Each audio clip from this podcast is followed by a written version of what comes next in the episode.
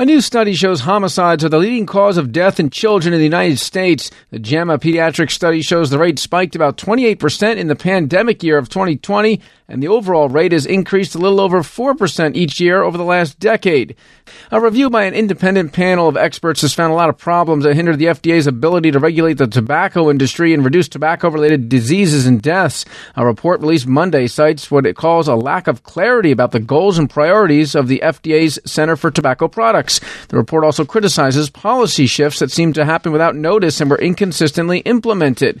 Some brands of dark chocolate may contain high levels of heavy metals. That's according to a new study released by Consumer Reports. The study used California's maximum allowable dose level for lead, and for the study, the National Confectioners Association responded to the study telling MarketWatch chocolate and cocoa are safe to eat and that the California standards aren't considered food safety standards.